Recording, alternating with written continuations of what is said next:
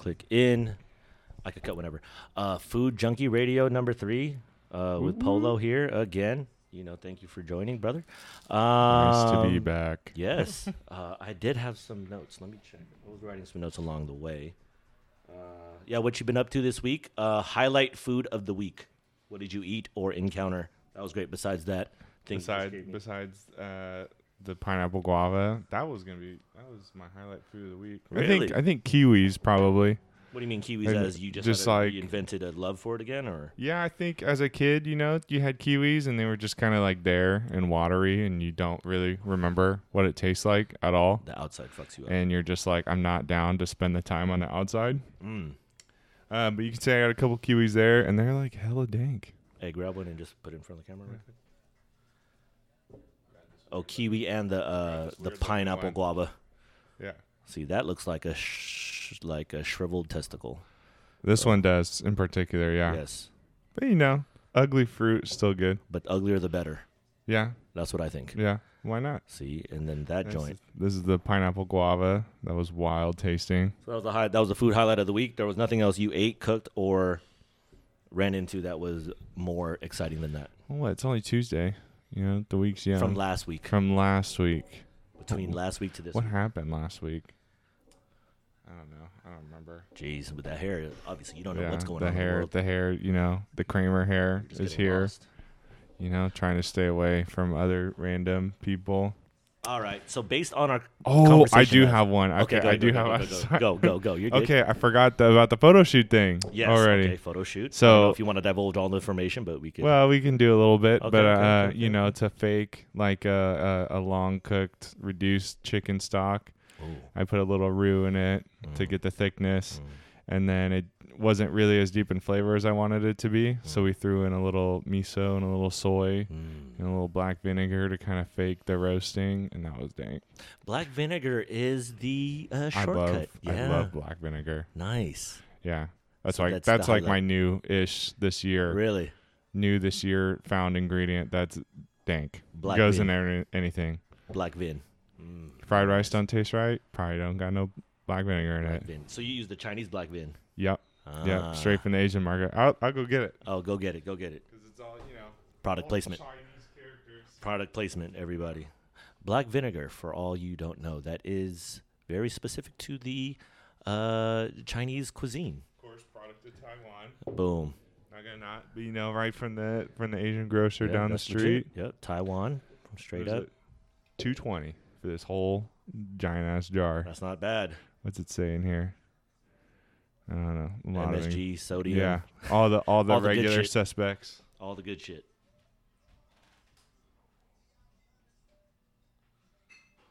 Nice. Yes, black vinegar, miso paste, soy sauce, all the shit that is that umami, that umami, uh, umami food profile. Yeah.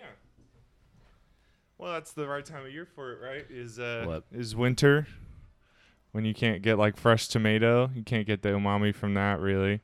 A tomato? I never heard of tomato being that. You know? No. You don't feel like if you eat a caprese salad with a royal salted seasoned tomato in it, you get a little savory.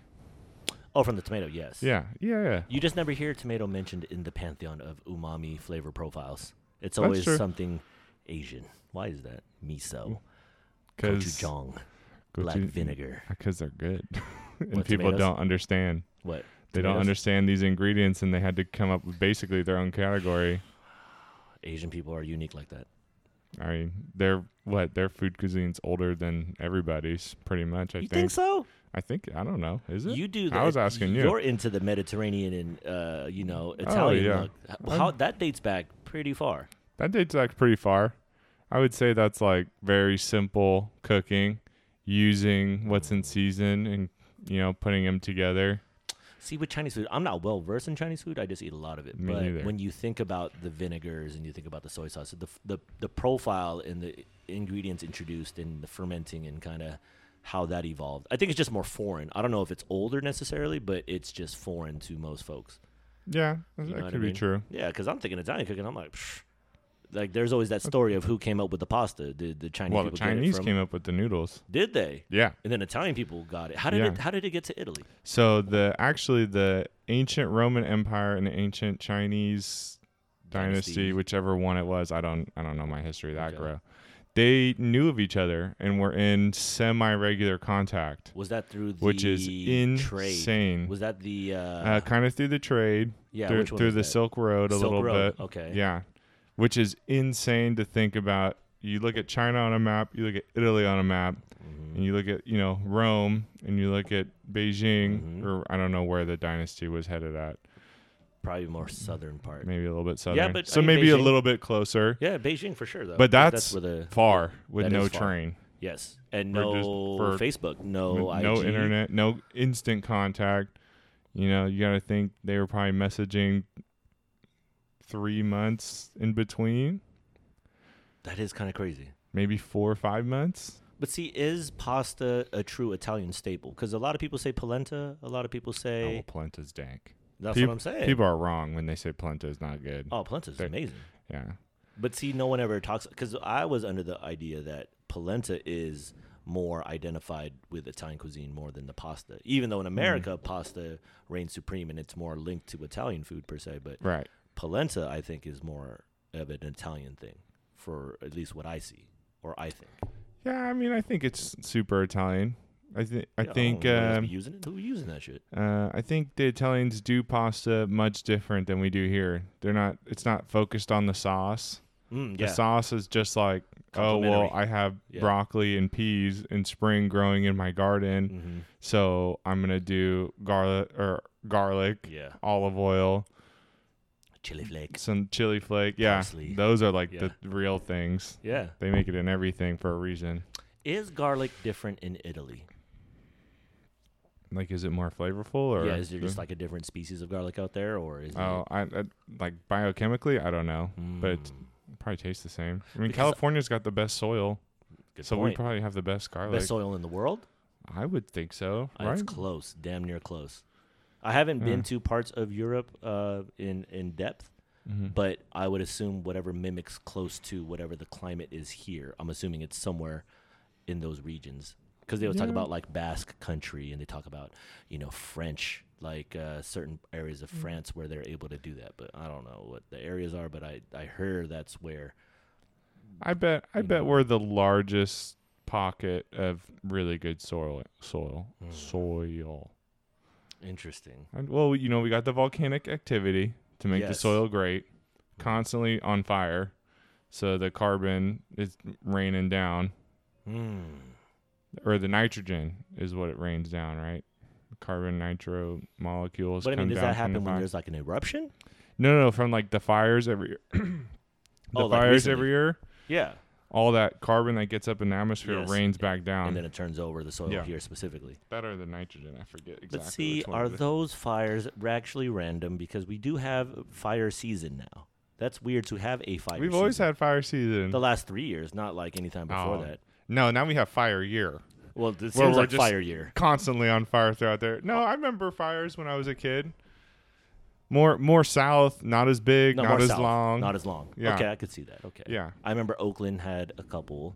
yeah, but it was Open always house. more like SoCal would be on fire for a little bit, Mhm. but not like it is now. not Not NorCal December going up. Yeah, and even a now new it is. fire just starting.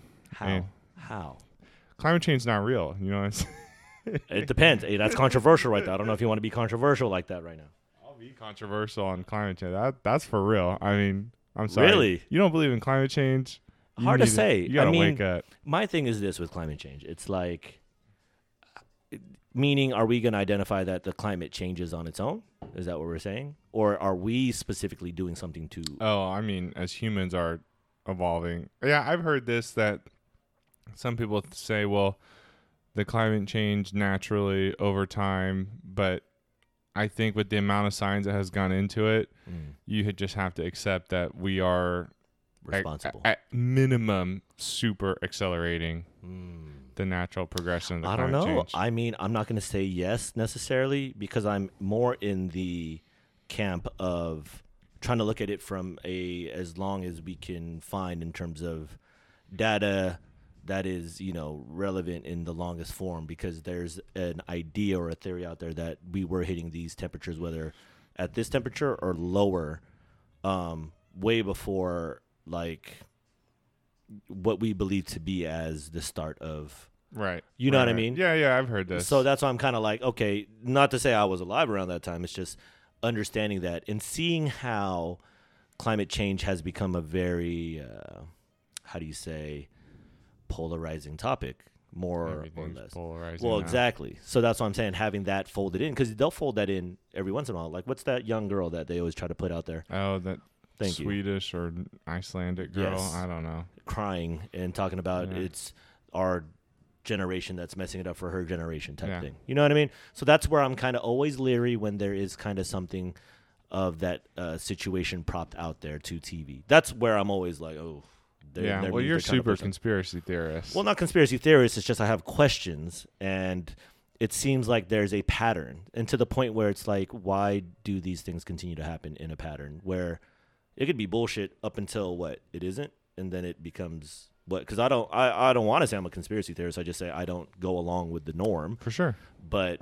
It's weird because if you're not, then you're labeled this. Therefore, you're somewhat crazy, which I'm totally fine. I'm, I'm a crazy person, but it doesn't denote the fact of the questions that I'm saying. Because there's like you know people out there that are of specific fields that will, like I think Randall Carlson is one. I forgot he does uh, geologist maybe or like rocks and kind of that. He does that, but that's his thing. He was like, yeah, based on what I see in my findings, we've had these dramatic Mm-hmm. changes in climate in in past history. Now this is one guy, so I mean maybe that doesn't trump you know how many scientists are like, nah, Right. this is this, but me and academia kind of I have this Yeah. angst against I, it. So. I, I agree with what you're saying. Mhm. Um, I think maybe you haven't reached your threshold of Mm. being convinced yet, Mhm, I have and, not. and and I have, and that's totally fair to yes. to still question it. But if at some at some point, if everything starts saying one thing and then you still go against it, Mhm. then you never really had a threshold. You just are trying to be anarchist or maybe a you're trying to contrarian for sure. just- That's where the line is because, yeah. But each every person has to draw their own line. and I hope that people can draw a Yeah. line there because I'm I'm okay with and that. you Yeah, I think we you- live shitty, but I mean I don't know where the complete cause. Only because when I have had my time of flying around, looking down on you know kind of the country, at least America, when I'm flying in, you're kind of like, yeah, this shit is like really open. Mhm. There isn't like anything here. So it as much as it makes it seem like it's crowded, it just really depends on where you live.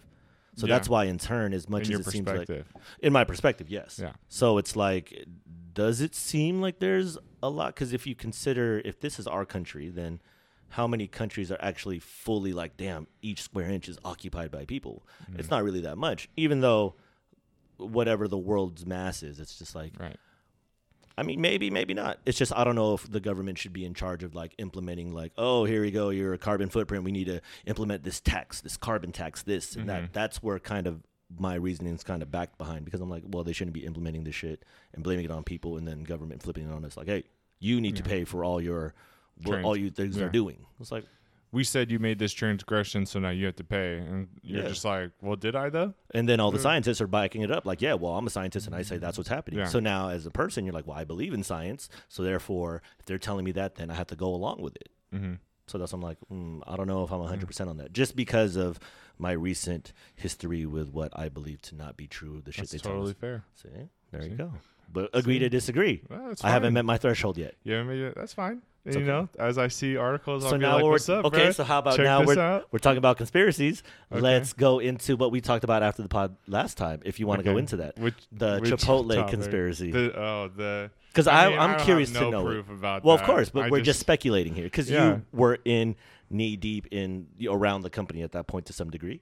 Yeah. Uh, I think I had just left the company. Oh, after the yeah, I don't think that breakup. happened when I was still Okay, set there. the premise because this happened what now six years ago What maybe year are we in? 2020. 2020. So 2015, about five six 2016. years. Okay, something like that. Years. Okay, okay. Uh, I think what happened was Chipotle had one or two stores that had an E. coli outbreak. Okay, and for the record, which one it was. Chipotle is everywhere in America.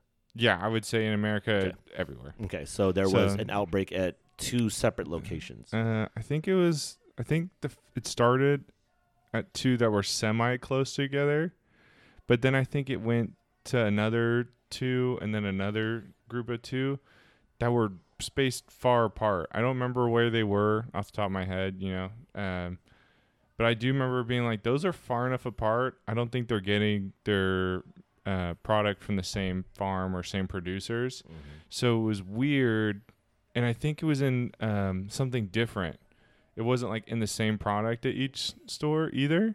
Okay, so when the cases came out, you're saying that each store has a different source of produce and right, meat coming like in. each region mm-hmm. sources, because that's one of their things. Is I think it's like eighty percent from local, locally grown. So yeah, sure, it leaves that twenty percent, which I think was people's argument. But then my argument was like, well, if it was the twenty percent that's more main source from like one guy in I don't know Topeka, Kansas, and his lettuce is in every, ch- why isn't it the lettuce for every store? Because it it, In kept changing what product it was in.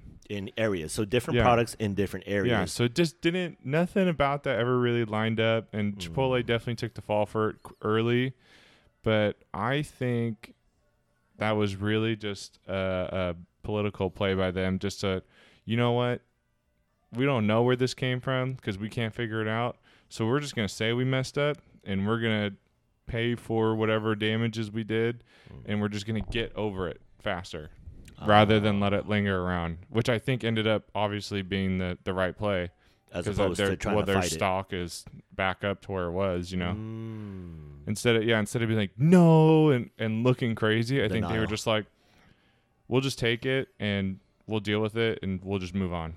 What do you think it might have been? I mean, I think it was corporate sabotage. By what corporation? I don't know. Oh, meaning Yeah. another corporation Yeah. sabotage them. Yeah, Mm. because it just doesn't make sense. Like viruses and bacteria spread in in a way that we know how they spread, slowly, you know. But they have to get from one thing to the next. They don't just hop on a plane, touch nothing, and then drop themselves somewhere else. And then immediately, because I want to say those cases came in They were, succession. they were pretty fast. Mhm. Yeah, so it just didn't make Add sense. Mm. that it was uh, every there was too many dif- differences between the cases. There was no like l- linear path to them. Hmm Like each case was individual, but it is Yeah. dealing with one company, and they were in different parts of the country, all within a certain time. And I don't think they were all the same bacteria. Oh, really? I don't think they were. That's But maybe that's just I me mean- over time forgetting the details. No, I mean, you could make an argument there because that Yeah. it's kind of maybe vague then, maybe in the way they reported it. Because I could Yeah. see the E. coli thing, just because that was kind of hot button at the time too. Exactly. E. coli was like the new bad guy. Well, it was reintroduced again. Yeah. Because I want to say there was probably like a lettuce outbreak. I think around that time, if I wasn't mistaken, because I remember romaine being pulled, and or I think that was just like point. two years ago. Oh, the romaine thing. romaine down in Arizona. It seems like the uh, E. coli thing is if we're looking at Well, full blown Are we conspiracy. are we gonna talk about E. coli and how much people freak out about it and how they just should not? I, ooh, here we go. Okay. Let's roll it out. Well, okay. So if everyone wants to get mad at E. coli and why can't the farms do this, that, and the other, and then if you see a three dollar a head thing, uh, look, your eyes already are like three dollars a head of romaine. Eh, no way am I paying that. Like, Okay, Mhm. you want to pay that? The free market says you don't have to pay it because there is whatever I don't know Other grocery outlet like eighty cents a, a head. Yes. Farmers market, I think you can even get a dollar. But okay, fine, that's what you do. Mhm. But where do you think the money that you want these farms to invest in making everything 100% best all the time has to come from? Yes. There's no magic money pile. No. So if Not you want producers, if you want X, Y, and Z, you have to pay Mm-hmm. for that, or else what you're voting with your dollar says the exact opposite of the words coming out of your mouth, Mm. which is fine. I mean, and like, wash your stuff. It's not that hard to, and because E. coli comes from usually the the beef being raised a couple farms down gets in the water because you know they do the business. And then that water trickles down through the whatever farm and it's on the ground. And you know to drum the same old you know drum those guys are out there picking for whatever how many hours a day making nothing. And everyone wants to bitch and complain. And it's like the dude well i mean they're doing it th- as cheap as they can yeah. to satisfy your price need, but then they can't satisfy your quality need. It's like you can't have both. You know, there's the struggle. Unless you go out there and invent some new robot that can do it, but then you're gonna be mad that people don't have jobs. So you know there is a balance to everything, right? Truth. You know. I agree. So what are- what are you gonna do? You know, wash your own beat, have a little more self responsibility, and you'll mm. probably be fine. Do you think it's a culture thing in America that we we treat food very differently here? Can you agree with that in America? Food culture here is unique more than any other country. Oh yeah, we're I agree with horrible you in the way that the one thing people will skimp on in America is food out of anything. Where I think it feels like in other cultures, like uh, more than half of their paychecks or what they make will go to food easily.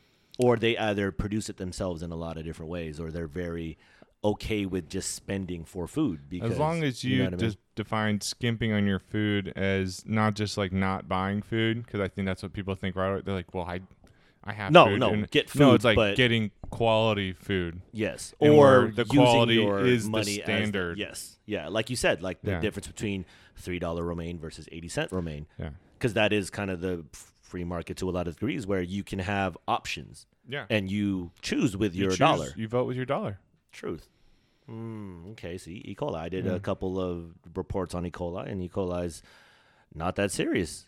I don't think so. I mean, I've Even had E. coli get a couple times. case, Yeah, it's just a out lot of a diarrhea. Yeah, and that's it. And then you just recover. You know, some drink more things. water, which Yep. no one drinks enough water Ever. Okay. Mm-hmm. I told someone the other day, I was like, "Oh, I try to hit like a gallon a day," and people's eyes are always like, "A gallon of water a day." I'm like, "That's this water bottle right here, Yeah, four yeah, one day." yeah. It's culture. I'm, I'm gonna finish two of these while we sit here and do this one Easily. episode. I go through about seven or eight usually, but that's pretty standard. I mean, four is easily a- achievable before noon a lot of the times. yeah, But culture, especially if I was at work and like on the line. Oh. I drink. I probably drink twelve. a gallon in an hour. Yeah, easily, easily. But that's what I'm saying. So it almost goes back to culture because I, I try to think about these things, and it is weird because uh, you go into the grocery store, bananas are triple the price of you know uh, extra large pack of you know Cheetos or Mm-hmm. anything else, and it's like it messes with the minds because you're trying to save money or be you know with your money however people see fit, and the one thing people are okay with, kind of like would be food, obviously, and that's Yeah, kind of a They thing. always and take the shortcut on the food.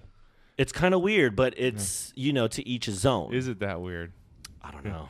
Because look at look at uh, you know, I I already hate all the delivery services, There you go. and everybody knows. I think at this point that they're assholes to the restaurants that they work with, Yes. and that they take a huge cut. Yes. But the convenience is so high, people keep doing it, Mm-hmm. and that's why those highly processed foods that I think you were alluding to. mm-hmm. That's why everyone shops the middle aisles and no one shops the outside ones. They went out. Yeah. But that's always a majority thing. But then you could also say that that's been the case for as you could remember. For sure. You know what I mean? Because we're looking at the times of you know maybe uh, as far back as like the microwave era, TV dinners. Maybe before that it might have been a little more. Mm-hmm. Well, and uh, look at the eras that those that like the microwave came up in. It was all Ah. about being productive. yes, You know, for sure. when And productivity became the that was the most important thing. hmm So it made sense. I- I can like put myself in that frame of mind and be like, if my highest goal is to be the most productive human being I can be, Mm-hmm. yeah, I only want to spend thirty seconds to a minute and a half reheating some food Mm. because that's not my purpose. Yes. My purpose is to be productive, not to sit there and enjoy the process of it.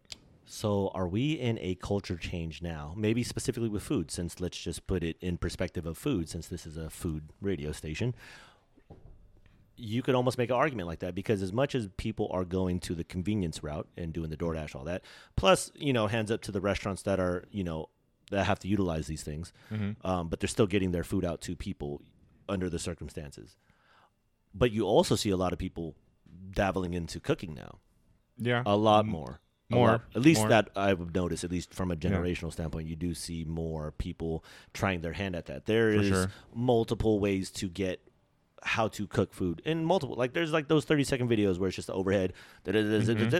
there's recipes online there's blogs everywhere Millions it's food centric so i mean Yeah. there's not an excuse not to be able to do anything so maybe there's a shift It'd be nice. I mean, I think the more people that cook at home, the better. You know, you're gonna be healthier as long as you're using decent, even decent ingredients. You don't have to buy the super organic stuff. Okay, you Mhm. don't.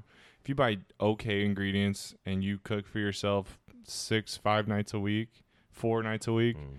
you're gonna be healthier than if you ate out the that same ratio four or five, six nights a week. Because the the stuff in the restaurant Sure. tastes good for a reason. Mhm. Okay, it's it's made. You know the the people cooking want it to be nutritious and all that, but their highest goal is to make it tasty, Mhm. right? Because the tastier it is, the more they can charge. So Yes. putting that extra knob of butter in it, putting that extra little drizzle of honey, Mm. Putting that you know whatever I don't know whatever extra extra soy sauce in something.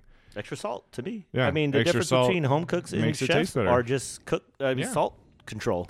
To me, For sure. that's what I noticed because I'm like, you could do the same things at home, but what I remember learning in culinary food or culinary school was just like, yeah, the salt. You would think initially, damn, that's a lot of salt, but when you Mm. eat food, there is a fine line. Sometimes Yeah. you can go over, but there is that fine point. You're where trying to get really- right up to the line. Yeah. Yeah, because you're accentuating what it is. People Mm-hmm. forget salt isn't supposed to be a flavor you're looking for. It's supposed to enhance what Yeah. you're And it does when it when it's used properly for when it's sure. used properly, and that Yeah. is the I think the the truest skill, at least uh, the difference between people who work in kitchens and people that cook at home, at least right now. For now. But Um, as we continue yeah, there, evolve, uh, there's definitely people who cook at home who like use salt well and, and this and that for Mhm. sure, for Mhm. sure. No Yeah. one's saying that, Mm, you know. But yeah, but the restaurant food tastes good for a reason. that's true. Okay, how about this? Your take on the difference between health and like what's the baseline? It's like for me, for example, I think about it like this: when people, you know, go through all different types of diets, try to figure out what to eat, how to cook, what's the best practices. My rule of thumb is always, and I keep it as simple as possible. It's almost like as long as you're trying your best to go from like a raw ingredient to finish. If you're putting an emphasis on just finding things in the raw state as much as possible, I think you're winning there Mm-hmm. four or five nights a week, I think you're champion. However, you want to do those foods, it's really up to you. But as long as it's coming from a raw state, I think you start getting into a weird point when it's, you know, like somewhat processed or Mm-hmm. out of a can because there are shortcuts like that. You know, well, like yeah, oh, there's like know, minute rice. Thank you. Yeah, which beans, canned fine- beans, fine, canned garbanzo. Great. Yes. If you're gonna use minute rice and do the rest of the meal from scratch, don't be all sad. yeah. Be stoked. be stoked. Yeah, work towards Do something like that. that. At least that's Yeah. what I think. Yeah. I don't know what your thing would be in terms of health because it is interesting that the health talking point is uh, something that isn't married into kitchens as much. Like you said, Uh, you're not in yeah. the world of health per se, unless you're promoting it that way. But in kitchens, we're trying to make food taste good, unique, provide the experience, whatever it is, the story you're trying to tell as a, as yeah, a cook. You know the, what I mean? The the taste is always most important, and then I think um, just because of their nature, a lot of people who get super interested in food also begin to care about the nutrition and want it also to be healthy. Mhm. But that's a secondary to I want it to taste good. Tastes good. Yes. You know, I I would like for it to be healthy. I want it to be healthy, but it has to taste good. Yeah. First and you know, foremost. for sure. at least your stance in Yeah. when in the restaurant world. I think that is pretty much 95% of restaurants in my opinion also Yeah. cuz the health thing is such a weird thing because nutritionists are out there. You know, Mhm. nutritionists aren't necessarily the greatest chefs per se based on what we believe Yeah. is that. But there is some functionality to that now to each his own. Keto diets, uh, all veg, vegetarian. Vegans for me are kind of on a weird thing because it's almost like a lot of processed foods to me.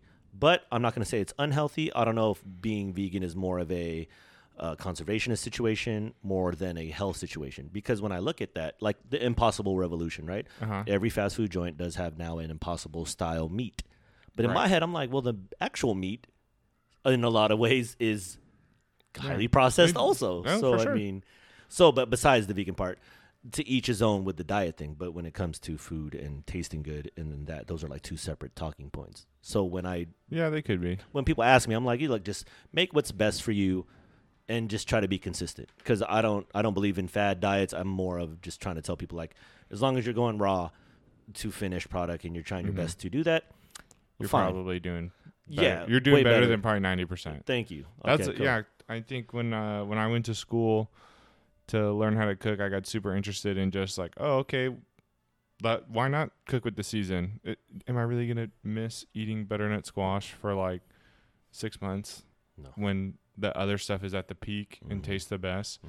You know, not really, because then you kind of get in your routine every year of like.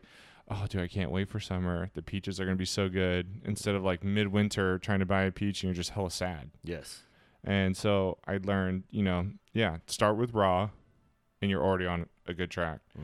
And then over time you kind of realize, oh, I do better if, you know, most of my plate is fruits and vegetables or maybe someone else does better if most of their plate is protein and another person does better if most of their plate is carbohydrate Mm-hmm. for sure. And then I think the more recent thing I realized when I really started like dropping weight and dropping weight, dropping like five pounds, Mm-hmm. or but but I had way more energy, was when I was more thoughtful about my day.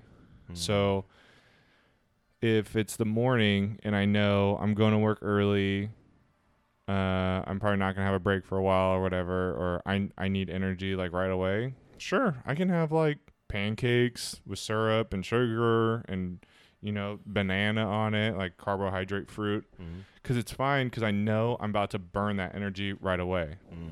Versus the mornings where you wake up and you're like, oh, I'm kind of chilling till lunch and really I don't have anything to do till you know just for me I don't, I don't have anything till that dinner party tonight Mhm. maybe for breakfast I just have like a cup of coffee and maybe some eggs. Mm. Something that is gonna, you know, process a little slower. And maybe, you know, while I kind of fiddle around through the first part of the day, not really doing too much, gets me through without being hungry. And maybe at lunch I do kind of like a mix of like Mm. protein and carb. Since I know I'm not going to eat at dinner except Mhm. for whatever little bites. But yeah, being more mindful about what part of your day are you going to need that energy and what are you eating and how fast is that going to break down? Like, do you really need a huge dinner? Mhm. Knowing that you're not gonna be Yeah. Yeah, I mean, huge dinners are weird to me too because Yeah. I'm not a big huge dinner guy, but I am a late night guy, which is Yeah. crazy. Oh, I love snacks. Like yeah, I snack late. PB and J. Oh, Midnight PB and J. Ham and peanut that. butter. You know what I mean? Ham and peanut Yeah. butter. Have you ever tried any diet in your history ever? Like one of those fad diets to certain degrees or whatever that is. No, Ever?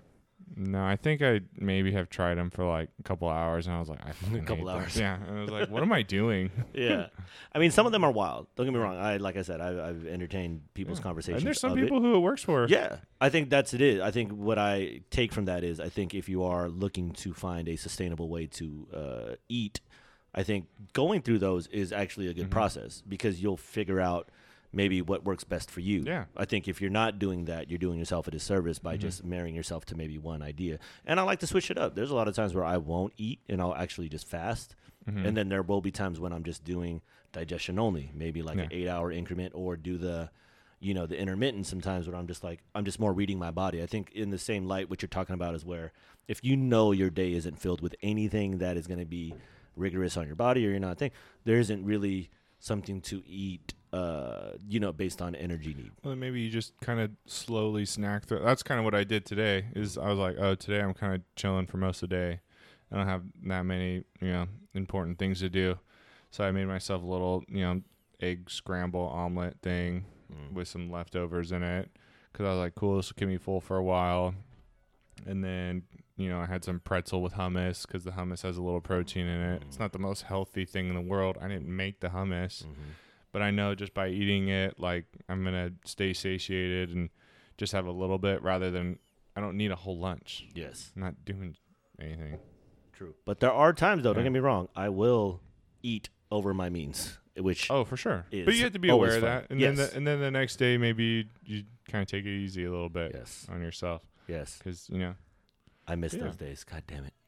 Oh, I love were eating. I I'll, I'll go out and eat five, ten course dinner Yeah. right now. I like doing that, but because I do respect the the restaurant business to a certain degree. And I was talking to, you know, uh, a couple people earlier about what is it about restaurants versus fast food and what is the bigger differences in in that? I mean, obviously besides the obvious, but I mean, what makes like for instance like fine dining the highest form of cuisine to, you know, at least in your opinion. What do you think it is about that and what justifies, you know, the whole experience, the Mhm. price, What everything in your the opinion. price? Yeah, because I've had this conversation in many different times in you know my career to many degrees, and I bounce back and forth. But it, I don't know. What do you think? I think what uh, justifies the price for fine dining is you're paying for uh, beyond the food. Well, we'll start with just the food. You're paying for the uh, amount of knowledge that the the cooks have for sure. You're paying for the the expertise in preparing that food. You know, if, if I'm paying two three hundred dollars for dinner, and I see burnt chicken skin, I'm gonna be pissed. Mm. Whereas if I'm at like McDonald's and my fry is burnt, one out of you know, I, I just throw it out the window. I don't Mhm. I don't care Mm-hmm. you know, or throw it in the trash. Uh, or, you know, if I'm at like kind of a mid tier and, you know, oh, a little bit of the butter starting to break in my sauce, I, I see it, but I'm not pissed off about it. Mm. Not as if it, you know, if you're paying a lot, it has to be perfect. Because that's what they're saying. You come here, you pay a lot, everything will be perfect for you tonight. That's for, Mm. you know, so they, Yes. they have to they have to hold their end of that contract with Mm. you. Mm. And then also for fine dining, you're paying for the atmosphere for sure. I think um, people who have been fine dining, you see that level of service that you get, and it it almost doesn't hit you for a, a couple of days after. You're like, I never had to ask for anything Mm. all night. It almost doesn't hit you till the next time you go out to like your local mom and pop shop, and you're like, Oh, can I can I get a little bit more? And you're like, it feels so weird to ask. It that is I something forgot. that I've Yeah. said too, where it's like your water will be filled. Yeah. It's as And if you'll never see him. the servers aren't there, but the meal goes pretty Yeah. smooth. Yeah. You get enough information, but it's forgettable the person that's helping you. hmm But everything was done like on time, perfectly, and you never really had to ask. You're not waiting. It just kind of progresses, and yeah, I okay, That's because that's what you're paying for. hmm you know and you're paying for that knowledge too from the from the guy collecting the wines who if you ask him for a recommendation it better be right hmm you know but and some people are like well they and i'm like well did you tell them that you don't like that Mhm. well no well okay Yeah, I mean, and then you're being ridiculous but and you know being picky about. yeah if you if you go somewhere and you know order fish and you tell them like you know to be honest i i like red yeah. i don't like white Mhm. you know you're setting a challenge for them whether you think you are or not you are Mhm. and I would say probably ten out of ten times those guys hit it. Oh, they yeah. they find you a red that they're like, look, uh, it's it's a red, but I think it would go really well with this particular dish. yes, And I would say ten out of ten times I've done it, that Mm. they've done it. on point. Yeah, Yeah. I think like when you get in there, it is definitely the experience for sure. Um, food wise, yes, because you are paying for perfection to a certain degree. Perfection Mhm. based on what the chef and the restaurant itself deems as perfect, and then Yeah. as a consumer, you're just. I'm always up for the experience. Like Mhm. I agree. I admire details like place settings and plate type and plating's always fun and atmospheres always great. You know, golden bathrooms, you know, weird shit like that. Like you Mhm. are paying for a once in a lifetime experience because usually when these dinners or these occasions happen, they're usually for special occasions Mm-hmm. or they're for purely the experience of dining, which is also great for anybody who are enthusiasts. And Yeah. it's such a small market, I think, in in in the bigger picture. Um, but it is cool that that exists because there is a game within the game of cooking and the Yeah. details and the minuscule. Like everybody, like you said, everybody that's in the back of the kitchen um, is working as a unit, and Mhm. there's a goal they're trying to achieve, and there's a repetition factor, there's a perfection factor, there's probably you could make an argument and say there will be nights where there's more than 100 years combined experience just within that kitchen and they're Yeah. trying their best to Probably without the head chef there. without the head chef there you Yeah. know what i mean there's a, definitely a lot of those kitchens there and Yeah. then those are um, fleeting experiences because sometimes you'll you know have that and possibly never replicate it again some restaurants are able to replicate it in a great way but there is that kind of what we were talking about last pod where you want a little bit of imperfection maybe where it's unique to that day that year that Mhm. anything you know what i mean and certain restaurants will go out of their way to make that day specific and some Yeah. are very hyper seasonal some are very you know so i think the experience definitely draws in it's Yeah. just one of those talking points because you know majority of people at least the people i've talked to to certain degrees are always like i don't get it you know what i mean like 35 small i don't like that which i totally get it's Mhm. something that almost either it's not something that you learn necessarily. It's just almost as you're kind of born into it, or you just happen to you know work in it, and it. then yeah, because that's I wasn't Yeah. like eating fine dining when I was a kid, but I learned the business more as uh, you know working in it, Mhm. and then to have an appreciation for you know the history, the Yeah. skills behind it. I, I took- like you have yeah. to learn some of the details to be like, wow, they're doing that perfect, Mm-hmm. and like, oh, oh, they do that. I never even thought of that. Mm-hmm. Never even paid attention to that, Mm. and that's something that they do every time. Mm-hmm. You know, uh, yeah, I- and you know, I've heard the argument too about like, why would you want to pay all that money and then you're still hungry afterwards? Mm. And I think it was Grant Ankins said it one time. He's like, you being full, being too full is uncomfortable, right? Mhm. And you know, yeah, people would be like, yeah, I mean, I, I'm satisfied for sure. Mm. But when you're too full, you're slightly uncomfortable, Mm. right? And he said, we aim to keep you at just perfectly full. We don't want you, if we made you too full, we made a mistake because we made you uncomfortable. Mm. And I think you have to look at, you know, something through that lens to understand of they want to cause you zero discomfort to the point that they don't even want you to feel too full. Mhm. You know, that and I think when you can accept that they are even paying attention to that, you know, maybe people relax and be like, "Oh, yeah, it's fine that I went and got cheeseburger afterwards, but Yeah. I also sat down and ate for 5 hours." Yeah. which is if you had lunch, you're gonna tell me you're not gonna eat five hours later. Yeah. That's a good point. You know, Yeah, that's true. Service is usually long at those things. I mean, I think a big difference is the reasons why plates are small because I have this theory that I've heard somewhere before. It's like a three bite theory where it's like Mhm. Just three bites and then first bite Yeah. is wow, Mhm. second bite is accepting, and the Mhm. third bite is saying goodbye. Yes. Yeah, Anything after that is like, eh. It's like try this with any fast food hamburger. Same thing. You're hungry, you eat it. Oh, fucking love this. Yeah. Yeah. after that, oh, this is a bad choice. Midway through, Mm. it's kind of like a thing. So that's Yeah. why I think I like those, you know, tasting menus that are X amount long. Uh, Plus, with the wine pairing, like the night just goes swimmingly. There's laughs. There's Mhm. always great conversations. Everybody's dressed up to the tits. Like it's always an experience. At least Yeah. my experiences with anything that, you like can that. allow amazing. yourself to be super critical because Mhm. they're opening themselves up to it. So you Mhm. shouldn't feel bad, you know. Yeah.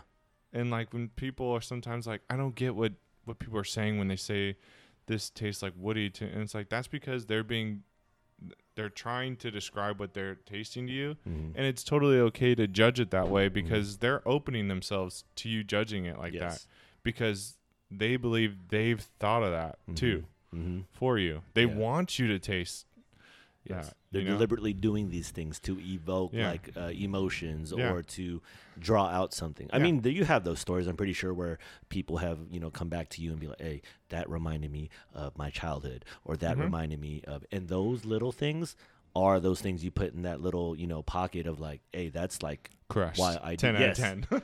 yeah, because those happens few and far between. I have been part of you know, um, you know, days where somebody will come in emotional like that, and like that, uh, you forget like that.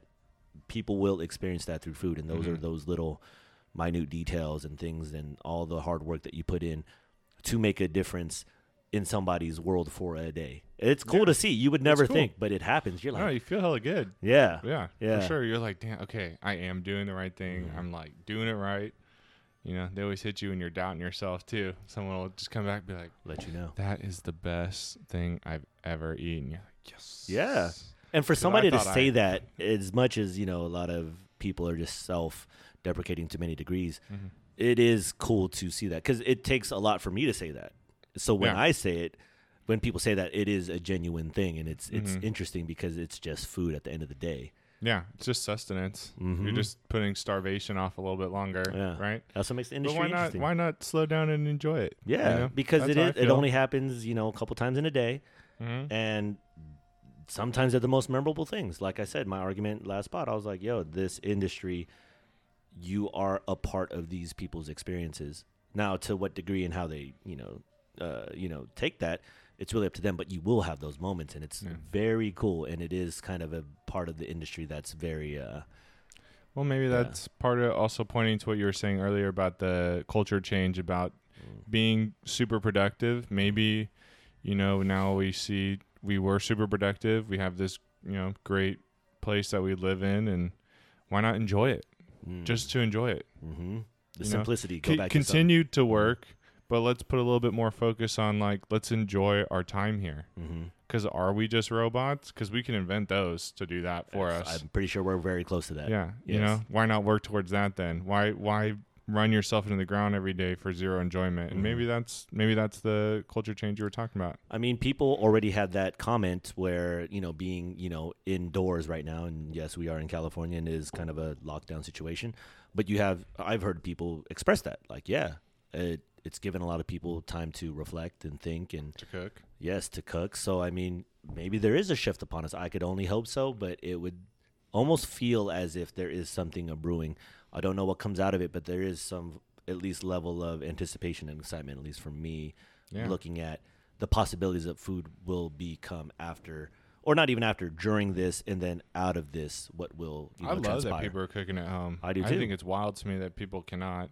I mean, that's It the is. reason I went to culinary school is I couldn't cook for myself, Mm-hmm. and I was like, "This is crazy," Yes. and I just you know never left. But it is wild.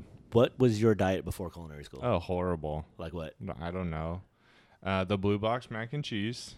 Oh, that was, nice. that was a good Okay, one. That I was like, okay, I can eat like a box of this and be Yes. good for a little bit. Okay. Uh, Chipotle for Of sure. that course. was like two meals. Yes. Uh, peanut butter and jelly. Just Classic. Forever. atrocious. Yes. Just like, Any other ones? Any bad ones? I mean, definitely nothing good. Definitely nothing good. No- I was the same. I want to say water wasn't in my thing. I was big Oh, on yeah, a lot of fast soda. food, processed food. Microwave dinners were my thing. Mhm. Uh, canned stews, Canned, yeah. progresso, Yes, clam chowder, uh, Canned soups like chicken canned noodle. soups. Yes. Um, I was Sandos. top I would make myself a sando. Sandos I wasn't too big on. Like- mean, the sando I eat, but I wasn't like straight big into oh big no, sandos like, like, a that. ham, like a ham and turkey Ham and sandwich, turkey or peanut butter and jelly. or peanut butter. and jelly. Exactly. Yeah. Okay, see, there you go. See, and then culinary school changed my mind because I learned also like, damn, okay, I can eat this stuff and make it to where I like it, but it also introduced me to a world of the possibilities. Yeah, And like I think you alluded to, you know, uh, per conversations, like it, there's always something new, mm-hmm. and it seems like it's never ending, and it's subjective, so it is kind of it's never ending. yes, exactly. You're always gonna find something new. Yeah. And that might have not ever been new, but it's just when you dabble into certain areas, certain Yeah. things, there's always going to be something that comes up. Yeah, for it. sure. Yes. It's cool. Farm versus wild. We had this conversation before Farm the pod. versus wild. Okay. Uh, you know, I didn't. I don't think one is inherently better than the other, I agree. which I hope people continue listening even after they hear that. I think, uh, like we were saying, farmed fish got a bad rap 20, 15 years ago Mm. when it probably was really bad. hmm Uh, I wasn't, you know, interested Around. at the time, so Me I don't neither. know. I don't know either. Uh, but uh, just as the free market dictates, there's always going to be people who want to put out a quality product and are going to charge for it. And there's people who don't want to put out a quality product and just want to put out quantity, and it's going to be cheap and probably not good for you. Uh, but th- I mean, there's definitely farmed fish that's really good yes. and way more sustainable than the wild Very much so. because because with the wild getting the better name, that just drives the market to overfish the wild because Mhm. that's what people are going to pay for. hmm I mean, they make shows about it. Deadliest Catch, Big Sea Tuna, whatever. Yeah. Those guys have more and more competition every year yes. because it's Industry's popular. big. Yeah. Yeah, because it has the right naming. Is food, how much of food is marketing? Like selling it. I mean, just kind of like off the heels of what we're talking about in terms of the There's a lot of thing. marketing for sure. Uh, you know, you can look locally where if if I was to put uh, a stone fruit on a menu, what what name do you expect to see in front of it? Mm. You expect to see Twin Peaks Orchards, right? Ah, I get what you're saying. Yes, I mean some Um, restaurants. Yes, Some some. But if Some. I but if I write Twin Peaks, I can charge an extra dollar for that dish probably. Ah, See, Uh, when you see poultry, as locally, there's only one name that Mm. people care about, and that's Mary's. mm-hmm. uh, beef, and and I think they they do do pork. Uh, I forget if they do anything else, but Niman, Mm-hmm. that's well known. Mm. Snake River Farms. Mm-hmm. You know there there are these big brands that people know of that you say that, and Brand then recognition. and name recognition, and beyond just the brand name. Now you got me really going. Uh, if you say bacon, you know people are already excited. You say applewood smoked, Mm-hmm. which for whatever reason applewood smoked is the standard Yes. forever for bacon. Uh, you know, ham versus honey glazed ham. Mm, very so true. even the ingredients have these, you know, status. these key words. Yeah. See, and I always thought about that because I was like, how do these things kind of come into uh, popularity? Because how how organic is it versus there's a plan behind it? Because if you look Mhm. at the whole idea of what food is, there's like you could go to as far as you know, like these farms being able to, you know, link up with the right you know chef or the right endorsers, or to get it in the right hands of people. All it takes Mhm. is like a, a, a known chef or a, a known person of food. I mean, think about how food has been portrayed in media and TV the last 20 years. Oh, You know what I mean? went from zero to 100 I, I, I in think the so. last 20 years. Yeah, and Sure. now even with the advent of even more, uh, you know, apps or Yeah. uh, social now media, digitally. You see it even more Yeah. so. So It's it's, almost like which is how do you discern? I mean, that's just the kind of the tugging, the tug and I pull. mean, just today I, I tagged the the I don't know farm people that made the little tea combo that I drank for breakfast this morning. Mhm. I'd be interested to see the analytics on how many people clicked on the link and went to their website. yeah, You know, because it's almost like an endorsement. I'm not saying I'm important. I would just be interested to Just see how many see people were how- just like, "Oh, th- see it. Yeah. here's a name. I don't know it. Let me look it up." Mm-hmm. hmm But I mean, I, I do the same thing, not only in food, but I do it with a lot of different things. You know, you see something or you hear something, you're like, go on and uh, look that up and check it out. Mhm. See, and that's some weird stuff we have in our mind. But how much of that reigns true versus uh, saying one product is better than the other? That's how crazy food is because it's so subjective. You're just like, It is. It is. you know what I mean? That's the funnest part about it. it is because it of- is. You, yeah. Everybody has an opinion about yeah, it. I may it- think something tastes amazing, Mhm. and someone else is gonna think it tastes like garbage. It tastes like shit, yes. that's okay. and it's all I'm not gonna change my taste buds. I don't expect them to change theirs. See, and that's what's interesting because the very way people feel about food, and nobody ever truly gets overly sensitive. I don't think so, anyways. I would not hope so because it is at the end of the day just food. That mentality, I think, should just kind of be the mentality of every other opinion aside from food. But people get intense about food. Oh, they do because it's food. it- it's passionate. Where, where's fried chicken supposed to come from? oh, that's a good question. Where does fried chicken come from? It's supposed to come from your aunt, you know, Barbara or whatever, from the south. That's know. what I hear. I Yeah. almost have an argument, Mm. and this is something that I've said. I think barbecue uh, and Southern style cooking would be an American tradition more than anything. Oh yeah, I, think the rest of the world says that too. Oh, okay. See, okay, Yeah, I was not crazy in thinking that. I just for some I reason there's a lot of chefs who Mhm. come through the South and and learn, and I, I've heard this term a lot of. Um, they treat you have to treat barbecue like true, but not grilling a burger No, on your grill, exactly, which is yeah. it, you know is a whole separate argument. Um, but barbecue varies. They say every 20 miles. Yes, you know? yes, and it's and they're like it's just like wine grapes. it is. It is. Yeah. I've only had the pleasure to be in Texas for my barbecue escapades, and that's definitely a brisket area.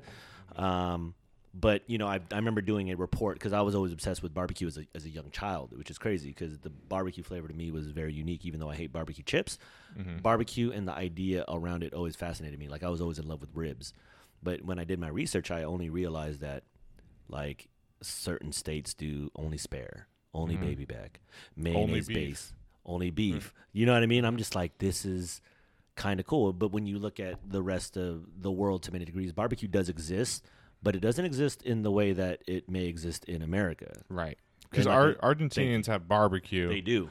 but much more like a Calif- what California's barbecue. Mhm. Not a lot of spicing, Mm-mm. a lot of like just salt and pepper, Salt and pepper. With some- a beef will some kind of yes. vinegary sauce. Yes, Yeah. that is a South American thing. That's why with how you know when you look at, uh, for instance, Texas, like the brisket game there, hmm it's like, damn, there's a really a science to that shit. You know, time. There's a method. There's Yeah. a and it's longevity. It's not like oh, this is some recent stuff. Like when I went to Snow's Barbecue, shouts out Snow's Barbecue, Lexington, Mhm. Texas.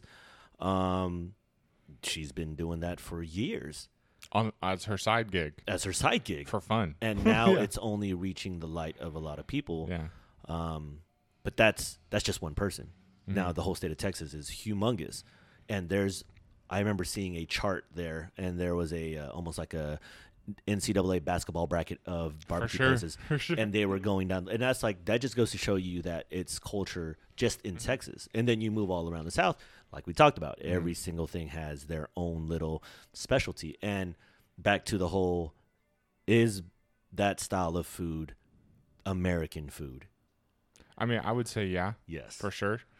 I think uh, you know there's definitely other countries who who count on smoke for things. Mhm. I'm not going to diminish that, but i- if you were to bring you know a smoker dripping with bar brisket all through it, I'm really like that's American. Ten out of ten, you know, all Yeah. the time. that and- stuff is good. Yeah, I, because that's what it is. Yeah. You know, we don't have that much that's inherently American. We don't. We have like apple pie.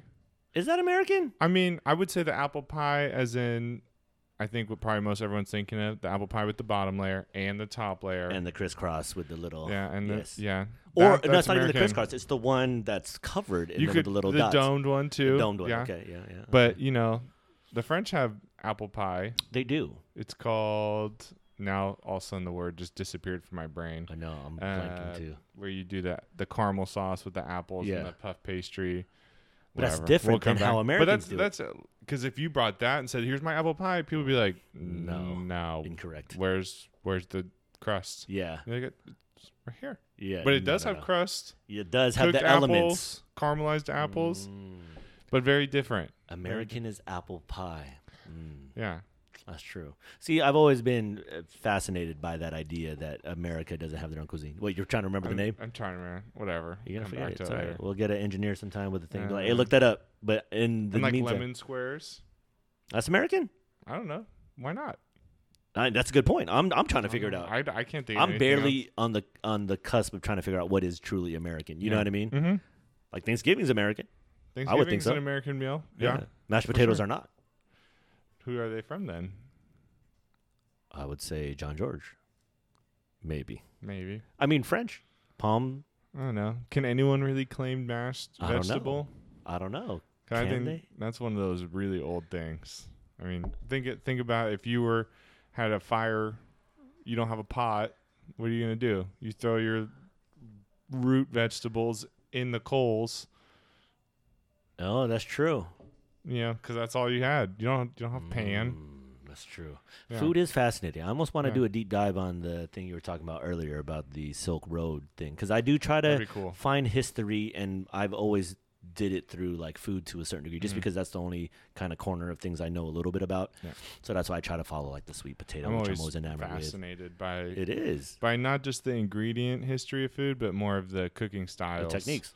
Yeah, because Like, like, what is How did you start? how did French cuisine be like the how did it get to that? the style? Yeah. You know what I'm saying? Because I have a, I have in theory about like Basque cuisine. At least this is a newer theory I found out, but this is more along the lines of like ancient history with Basque people. But even in French technique, it, there's so many of these things where you're like, damn, these all these techniques, man, these are like crazy. It has the whole gamut of like tools necessary for it. And don't get me wrong, Chinese other cuisines have it too. For But sure. French cooking is, at least from what I understand in my my background, Well, it's it's like- very theatrical.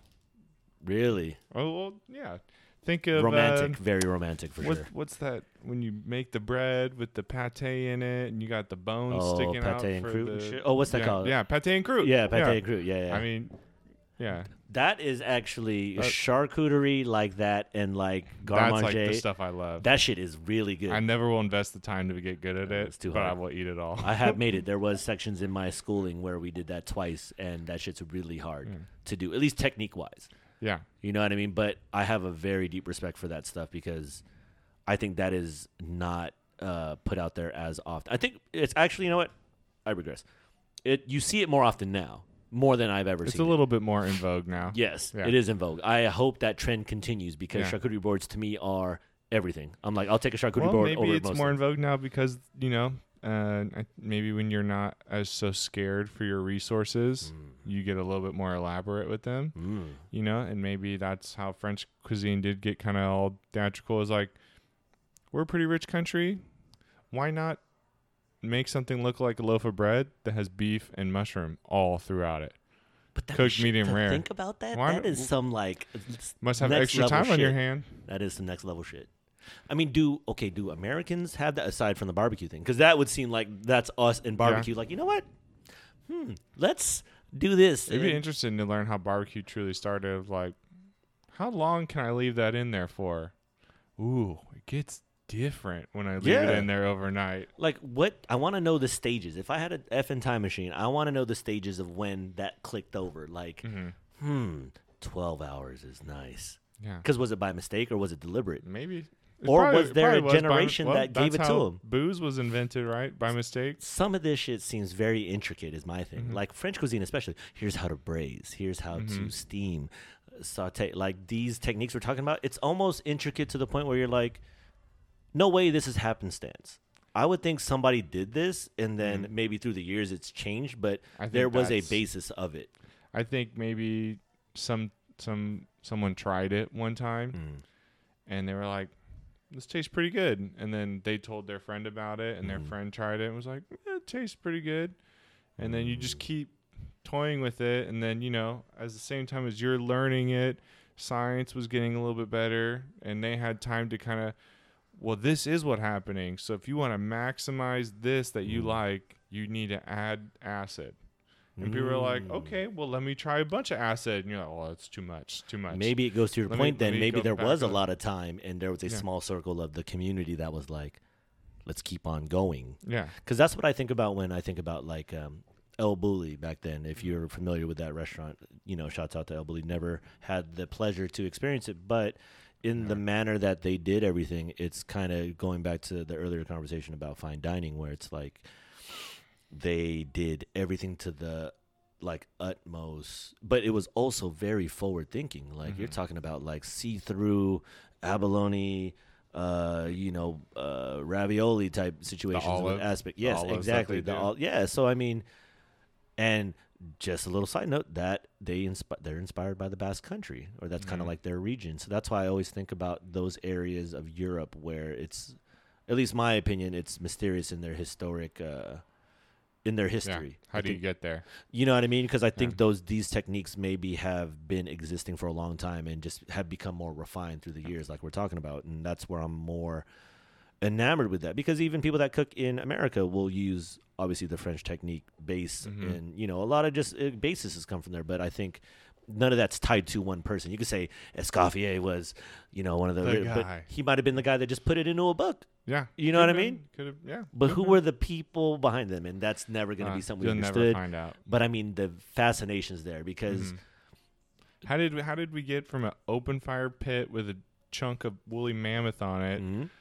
Know beef bourguignon? thank How- you. How what what connects that? Yeah, where's Yeah. the? That's yeah, that's what I'm saying. There's a missing Yeah. link there. That's that's pretty far Yeah. to go from yes, woolly mammoth, hair and everything on a stick with a Mhm. fire, which is great. Don't get me wrong. I know that that there's some uh, aspects to that style of cooking that still exists today, and Mhm. if not, are making a comeback. Yeah. But then you also get beef bourguignon, like meticulous to the point where there's simplicity in it, but there's a method and way of doing it that it yields this very magical dish. And Mhm. it's like those are two different worlds to me. Oh, for sure. Where's the middle ground? Yeah. That's my thing. Yeah. What were the dots on the historical timeline? Yeah, and I'm pretty Yeah. sure someone out there knows. They probably live in France somewhere, you know what I mean, like or in the Basque Country somewhere. But I, I'd love to know that. They you know I assume mean? they know if they live over there. That's That's my thing. I mean, it's romantic like that. Like they take food culture in a way that we Mhm. don't do out here. yeah. Like the everyday person there is a badass cook. Yeah. I would make Well, the argument. I mean, I'm not around there hanging out. starts, but, right? yes. Paella was is just a dish that you know Everybody everyone helps makes. you on your farm hmm for the day, and at the end of the day, you just kind of took whatever you had around Mhm. and you just make it. Mm. Is It's that a what special- Cioppino is I mean, it's to a America? semi-special event, but it's- what is how what is Cioppino here? I I mean, is Cioppino that in America, or is Cioppino even American? Is it even that hard to make? That sounds Italian to me. Is that Italian? I think it's a San Francisco thing. Ah, because that's the same idea San you're Francisco talking about. Italian thing. But see, the idea you're talking about with paella seems like that would be like what bouillabaisse is or Oh. what Cioppino is, where it's like oh, I see. fishermen helped and it was just kind Yeah. of the fisherman stew. Yeah, it's these are these are the fish that we had left over, and hey, I got some canned tomatoes. This guy's making these things called Mhm. canned tomatoes. Let's try them in here and see what Mhm. happens. What is the canned tomato thing? You're Italian. I love canned tomatoes. What is it about canned tomatoes versus fresh? Because I love canned tomatoes too. I usually use canned tomatoes. Yeah, if I'm making sauce, I'm using canned tomatoes. What is it about canned tomatoes? and we'll end with Um, this, but yes. Okay.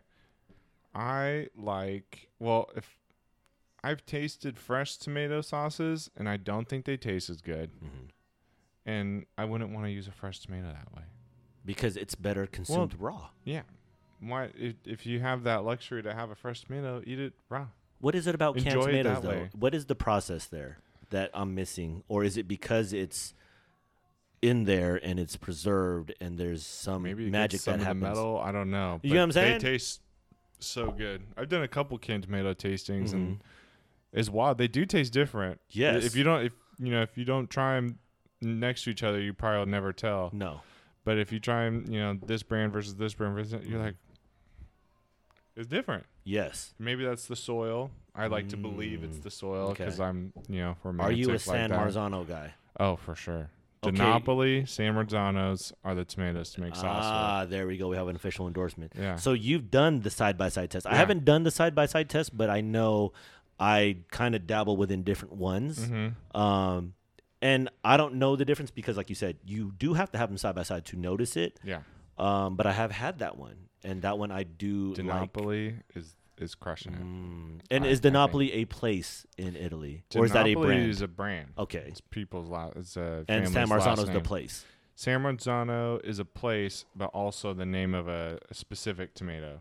Oh, okay. The Yeah. smaller, short, little It's thinner the one, it's the long, looks like a Roma, but almost even Just longer. like eggplant Roma Yeah. type shit. Okay. Good flesh to juice combo. Mm. You know, Okay. there's all different kinds. What is it? There's let's see if I can name a couple. There's beefsteak, Mhm. obviously. There's big boys. I think I think that's one, and they're huge. Big They- boys. I- big they boy like- tomatoes end up being about a pound per tomato, oh, I never seen those. and they're super super fleshy. Su- a lot of Oh, meat. okay, a lot of meat. No- Okay. almost no juice. Shit, I never seen. You ever seen those around parts of town?